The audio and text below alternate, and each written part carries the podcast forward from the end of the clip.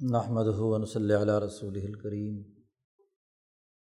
اما بعد اعوذ باللہ من الشیطان الرجیم بسم اللہ الرحمن الرحیم قال اللہ تبارک و تعالی یا ایہا الذین آمنوا اطیعوا اللہ و اطیعوا الرسول.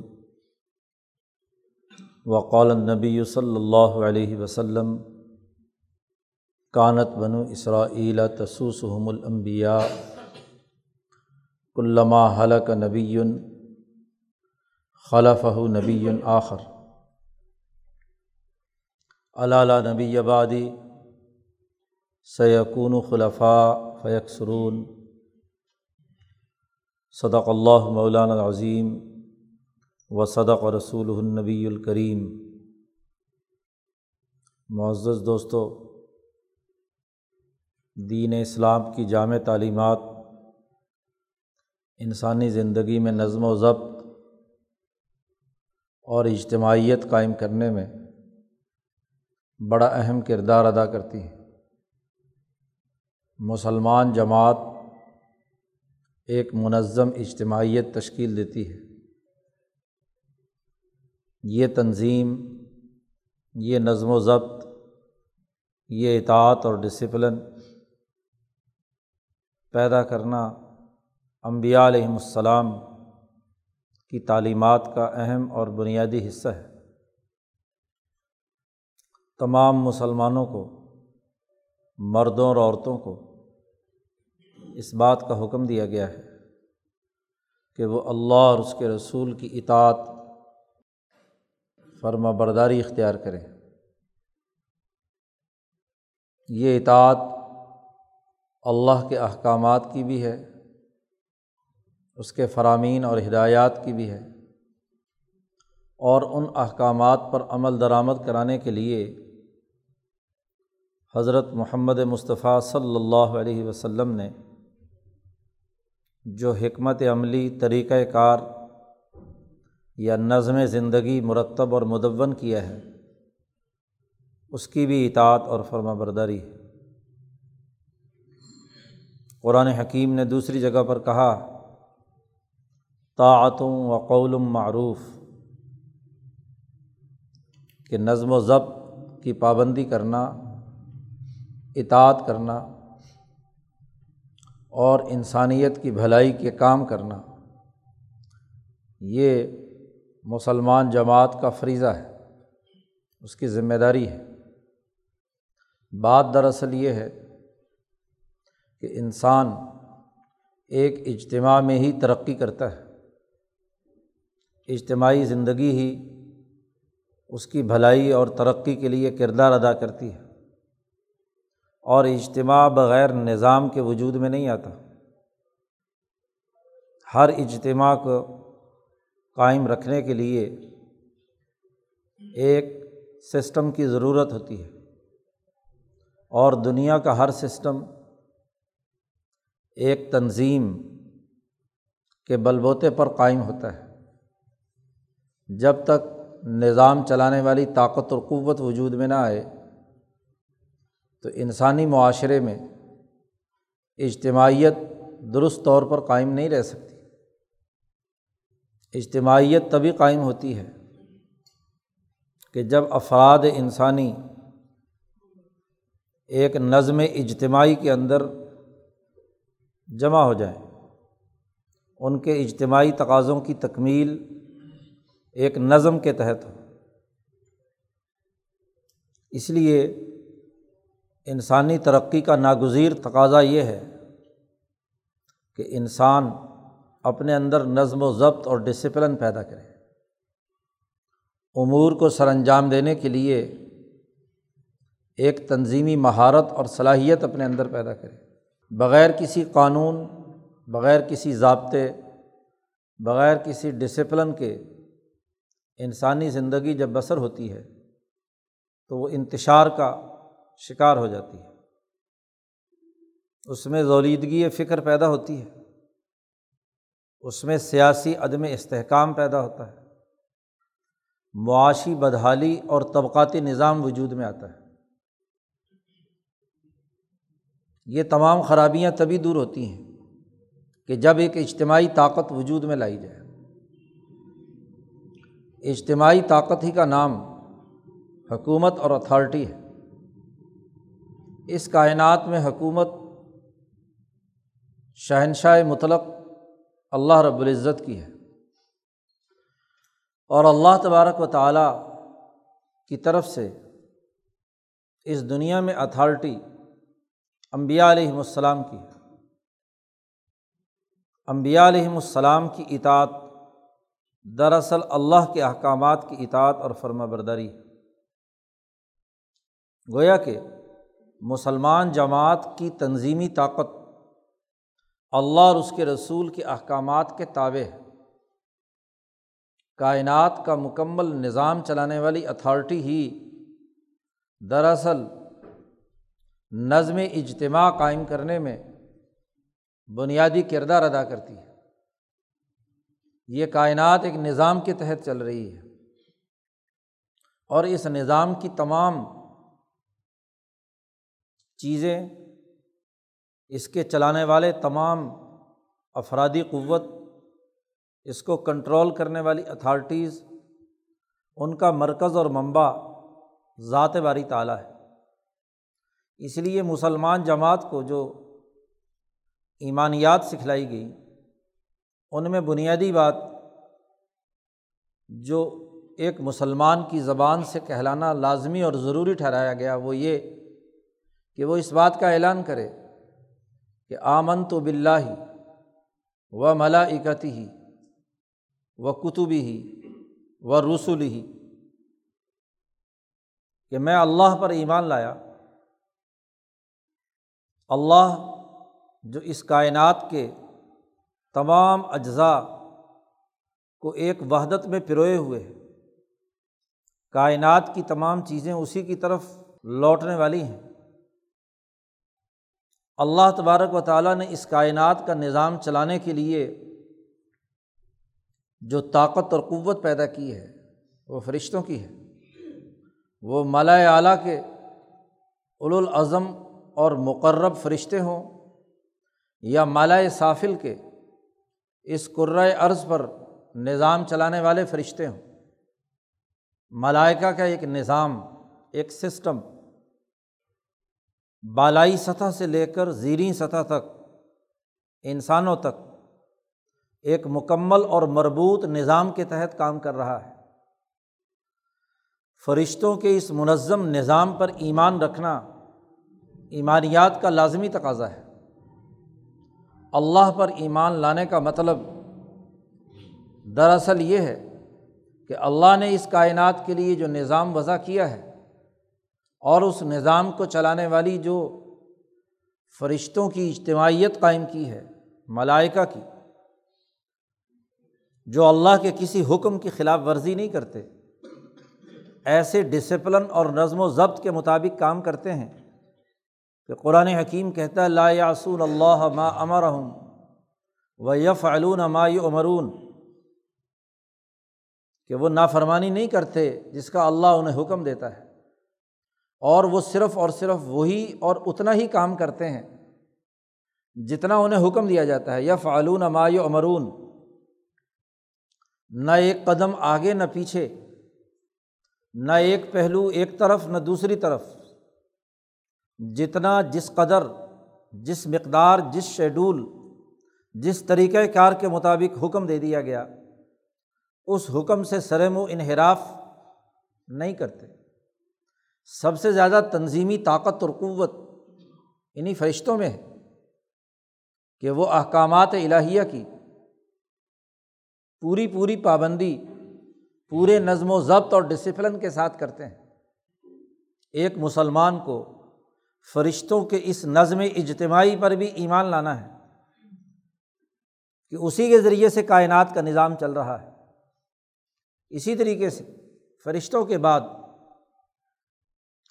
اس انسانی معاشرے میں انسانوں میں سے اعلیٰ انسان، غیر معمولی انسان صوفیہ کی اصطلاح میں جنہیں انسان اکبر کہا جاتا ہے یعنی امبیا علیہم السلام جن کے قلوب انوارات الہیہ کا محبت ہے، جہاں فرشتوں سے براہ راست ربط اور تعلق موجود ہے، تو ان پر ایمان لانے کا حکم دیا گیا ہے کہ اس قرۂۂ عرض پر انسانی معاشرے کی ترقی کے لیے جتنے امبیا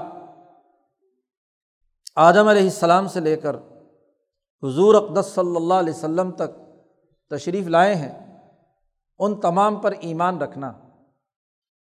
نبوت کا وہ قصر اور محل جو امبیا علیہم السلام کی اجتماعی تعلیمات سے وجود میں آیا ہے، اس پر ایمان لانا۔ تمام امبیا کی اجتماعی طاقت و قوت کن مقاصد و اہداف کے لیے خرچ ہوئی ہے، انہیں پیش نظر رکھنا۔ تمام انبیاء کا ایک ہی مقصد قرآن نے بیان کیا کہ شرح علکم من الدین وصع بھی نوح و ابراہیم و موسا و عیسیٰ ان عقیم الدین ولاد تفرقوفی کہ ہم نے تمہارے لیے وہی دین لازمی قرار دیا ہے، جس کا حکم ہم نے نوح کو دیا، ابراہیم کو دیا موسا اور عیسیٰ کو دیا، کہ وہ اس دین حق کا نظام دنیا میں قائم کریں۔ ان عقیم الدین۔ دنیا میں نظام قائم کریں۔ کون سا دین، کون سا نظام؟ دین الحق۔ حق دین کو دنیا میں غالب کرنے کے لیے کام کریں۔ تمام انبیاء کو ایک ہی ہدف دیا گیا۔ گویا کہ فرشتوں کے بعد جو سب سے بڑی اجتماعیت ہے، وہ رسولوں کی ہے، پیغمبروں کی ہے، وہ اتھارٹی ہیں اور پھر اس کائنات کے نظام میں فرشتوں اور امبیا کی وساطت سے انسانی زندگی کی تہذیب و ترتیب کے لیے جو کتابیں نازل ہوئی ہیں، ان پر ایمان لانا، تمام کتابوں پر ایمان لانے کا حکم دیا گیا۔ ایدہ بروح القدس، روح القدس یعنی جبرائیل کے ذریعے سے امبیا علیہم السلام کی ہم نے تائید کی ہے۔ جبرائیل علیہ السلام جو فرشتوں کے تمام عالمی نظام کے سربراہ ہیں، چیف سیکرٹری ہیں، وہ اللہ کا حکم لے کر کتاب کی شکل میں دنیا میں جو اس دور کا سب سے اعلیٰ ترین انسان نبی کی صورت میں موجود ہوتا ہے، ان کے پاس وہ فرشتہ اللہ کا وہ حکم لے کر آتا ہے۔ وہ نامو سے مقدس، وہ فرشتہ جو موسا پر نازل ہوا، جو عیسیٰ پر نازل ہوا، جو داود پر نازل ہوا، اور پھر آخر میں ان تمام تعلیمات کی جامع کتاب لے کر حضرت محمد مصطفیٰ صلی اللہ علیہ وسلم پر نازل ہوا۔ اس لیے کہ یہ وہ فرامین شاہی ہیں جو اس انسانی معاشرے کی ترقی کے لیے تحریری دستاویز، تحریری آئین کی شکل میں بنیادی اہمیت اور حیثیت رکھتی ہے دنیا کے ہر نظام میں نظام چلانے والے افراد، بالائی نظم سے آنے والے احکامات اور ہدایات کو نیچے تک منتقل کرنے کے ذمہ دار ہوتے ہیں۔ اور جو کسی قوم میں مسلسل آنے والے فرامین کا مجموعہ تیار کر لیا جائے، تو وہی دراصل اس قوم کا آئین، دستور اور قانون ہوتا ہے۔ مسلسل وقت گزرنے کے ساتھ ساتھ تمام سرکولرز تمام ہدایات، تمام فرامین کا مجموعہ دراصل آئین اور قانون ہوتا ہے۔ وہ ایک روایت بن جاتی ہے۔ وہ سوسائٹی کی ترقی کے لیے بنیادی دستاویز ہو جاتی ہے۔ ایسے ہی آدم علیہ السلام سے لے کر حضور اقدس صلی اللہ علیہ وسلم تک، انسانیت کی ترقی اور فلاح و بہبود کے لیے جتنے بھی فرامین آئے ہدایات آئیں، احکامات آئے۔ اعمال سر انجام دینے کے طریقہ ہے کار۔ انسانیت کے سامنے فرشتوں اور امبیا کے ذریعے سے آئے ان کا جامع خلاصہ۔ کتاب مقدس قرآن حکیم کی شکل میں سامنے آیا۔ اس پر ایمان۔ تو گویا کہ یہ ایمانیات کے تمام پہلو ایک مربوط نظم و ضبط کے ساتھ ہے مسلمان کو فرشتوں کی تنظیم پر بھی ایمان رکھنا ہے۔ مسلمان کو امبیا کی تنظیم پر بھی ایمان رکھنا ہے۔ اور اس نظام چلانے والی دستاویزات جو کتابیں ہیں، ان پر بھی ایمان رکھنا ہے۔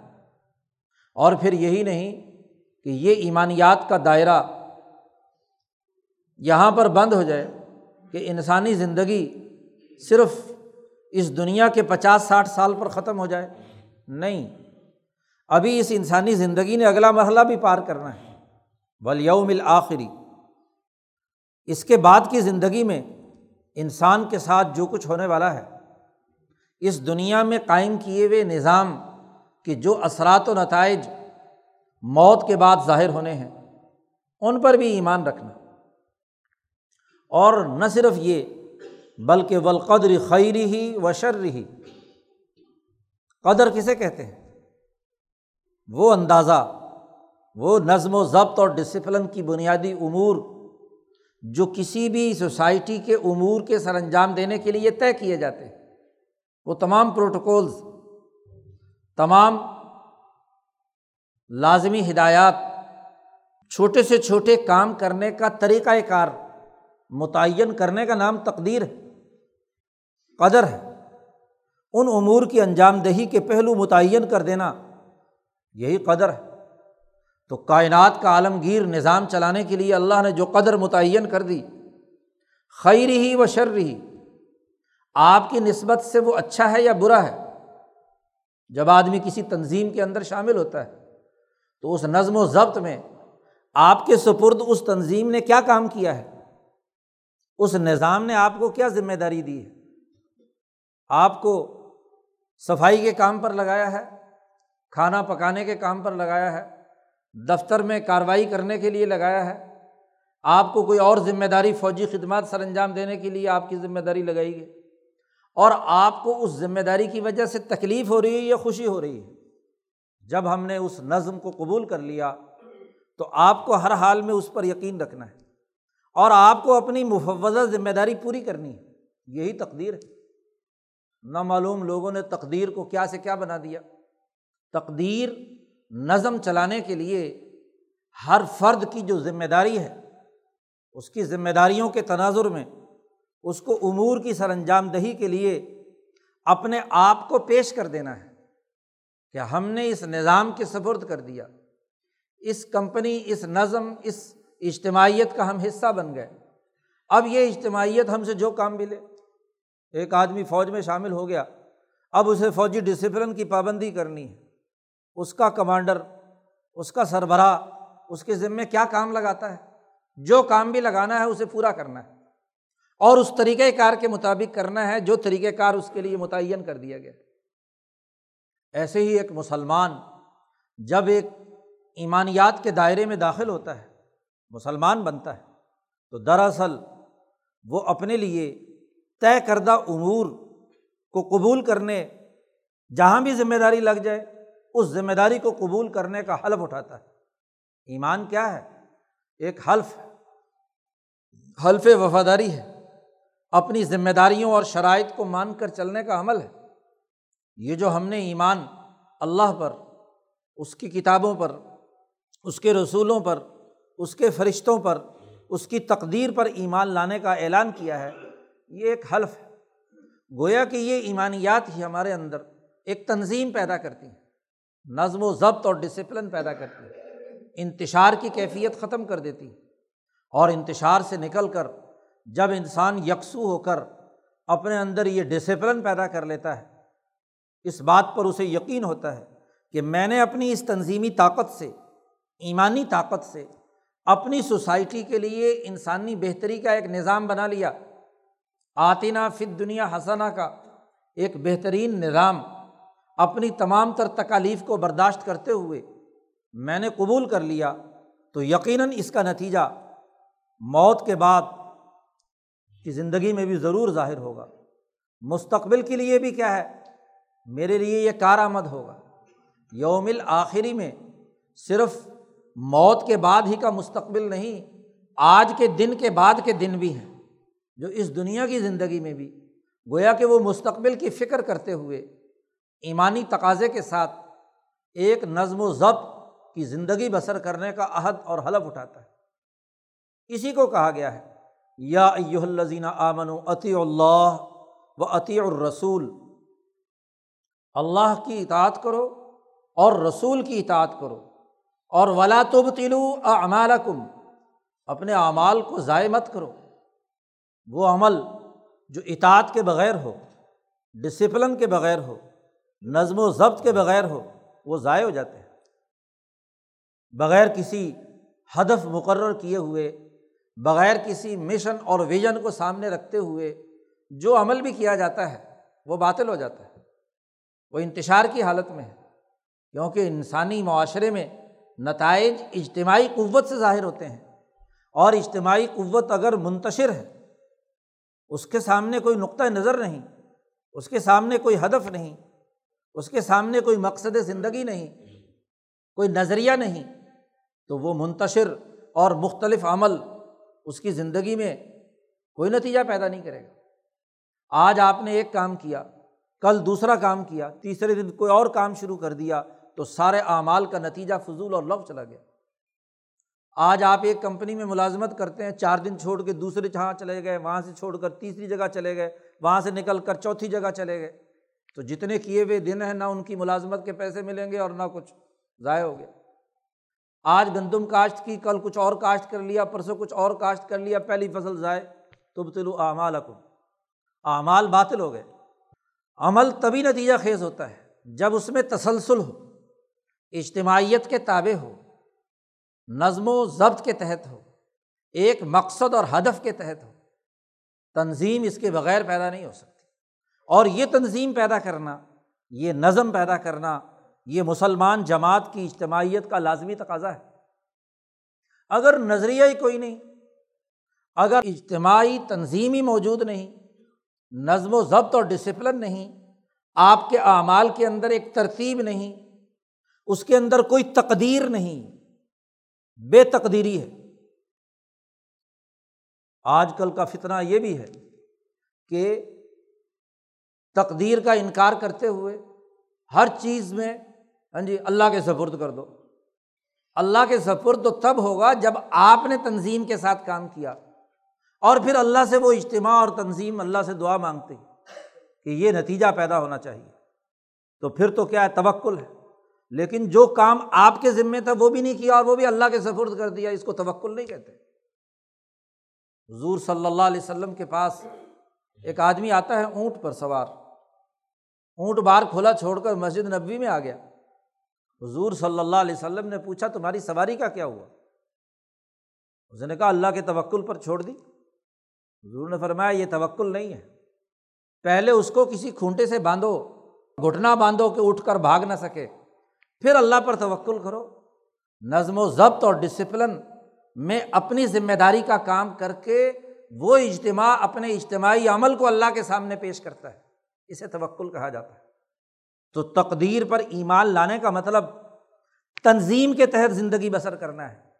تقدیر پر ایمان لانے کا مطلب بد نظمی اور بغیر کسی عمل سستی اور کاہلی کے کہا جائے کہ جی ہم تو مقدر پر ایمان رکھتے ہیں۔ یہ تقدیر نہیں ہے۔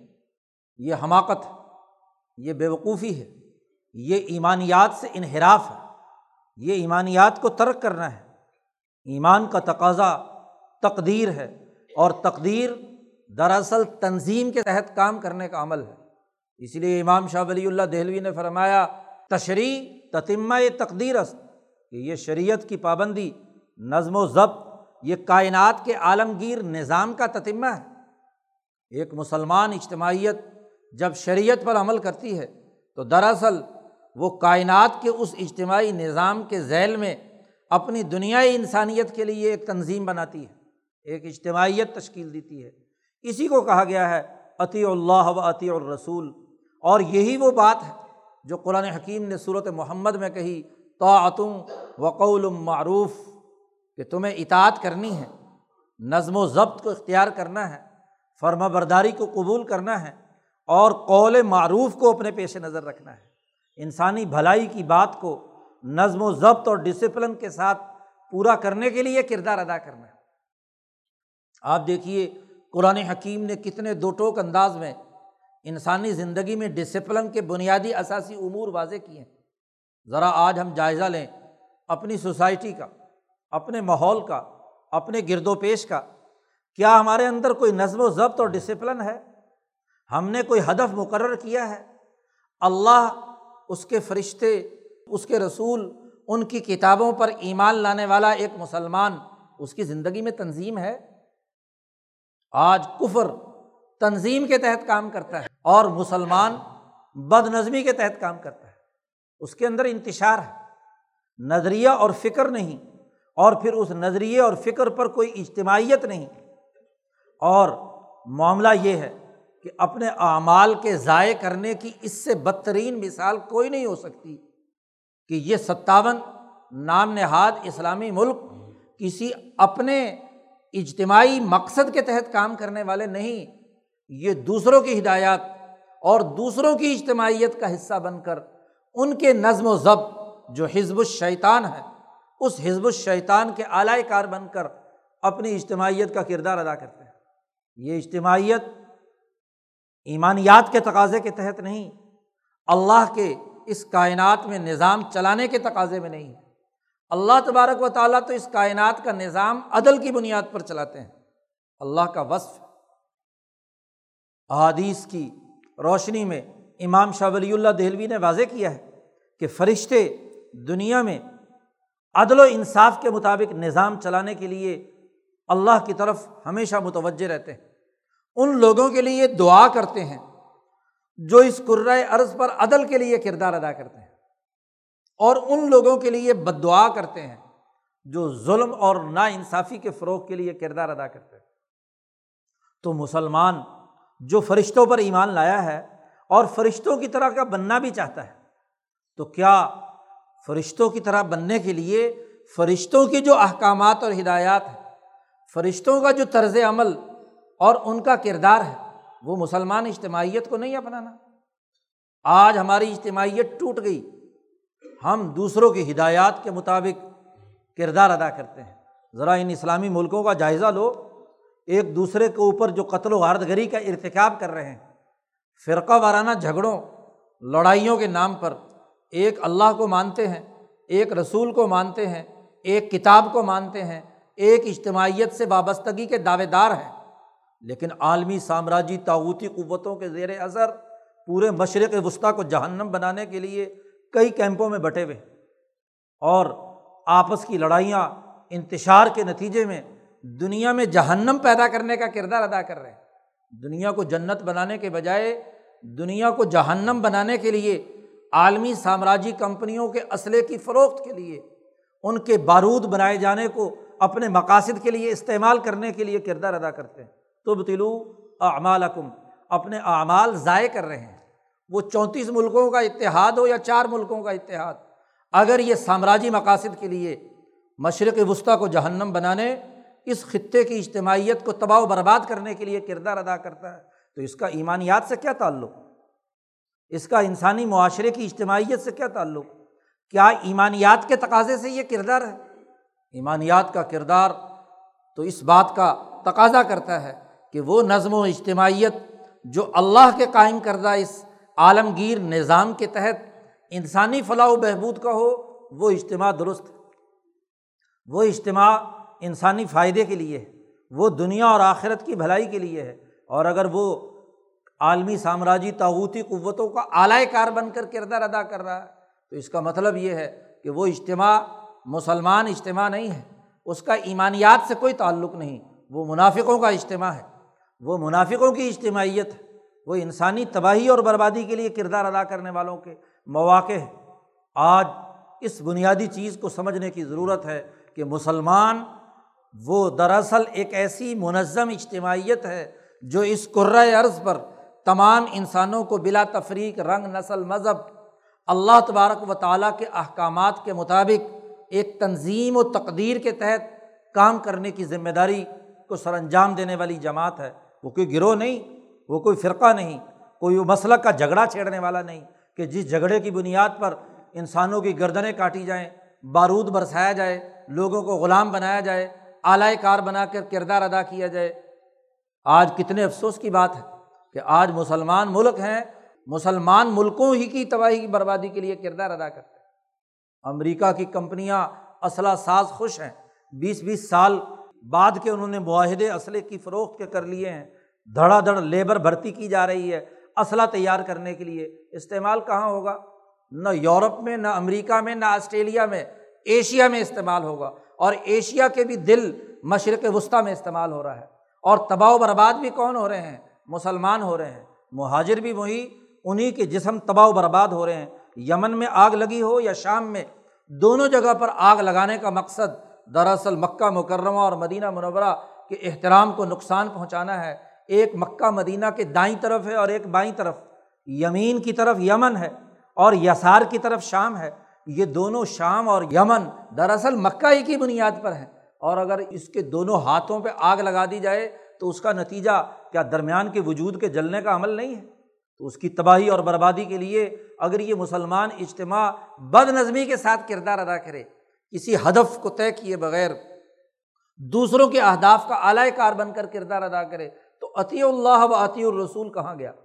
تعتم و قول معروف کی ہدایت کہاں چلی گئی؟ آج اس پر غور و فکر کی ضرورت ہے کہ ایک مسلمان اپنی منظم اجتماعیت کو قائم کرنے کے لیے کیا کردار ادا کرے۔ اس کا ایک واضح دو ٹوک نظریہ ہو، وہ کائنات کے عالمگیر نظام کے اندر انسانی ترقی کا اپنا اجتماع قائم کرنے کے لیے کردار ادا کرے۔ اس کی تنظیمی اور اجتماعی طاقت و قوت تمام انسانوں کی فلاح و بہبود کے لیے عالمی سطح پر ایک کردار ادا کرنے کے مواقع کو اپنے پیش نظر رکھے، تب تو ایک سچی اجتماعیت کا قیام ہے۔ اور اگر ایسا نہیں، تو محض کہانی ہے، قصہ ہے، دوسروں کے لیے اعلی کاری ہے، ایمان کے ساتھ منافقت کا عمل ہے۔ اس منافقت سے توبہ کرنا، اپنے اس نظریے کی خرابی سے توبہ کرنا، بے شعوری کے ماحول سے نکلنا اور دین کی سچی تعلیمات کو پورے نظم و اجتماع اور پوری اجتماعیت کے ساتھ قبول کرنا یہ آج کے دور کا بنیادی تقاضا ہے۔ اللہ تبارک و تعالیٰ سے دعا ہے کہ ہمیں دین کی ان بنیادی تعلیمات کو درست تناظر میں سمجھنے اور درست بنیادوں پر کردار ادا کرنے کی توفیق عطا فرمائے۔ و آخر داوانہ الحمد للہ رب العالمین۔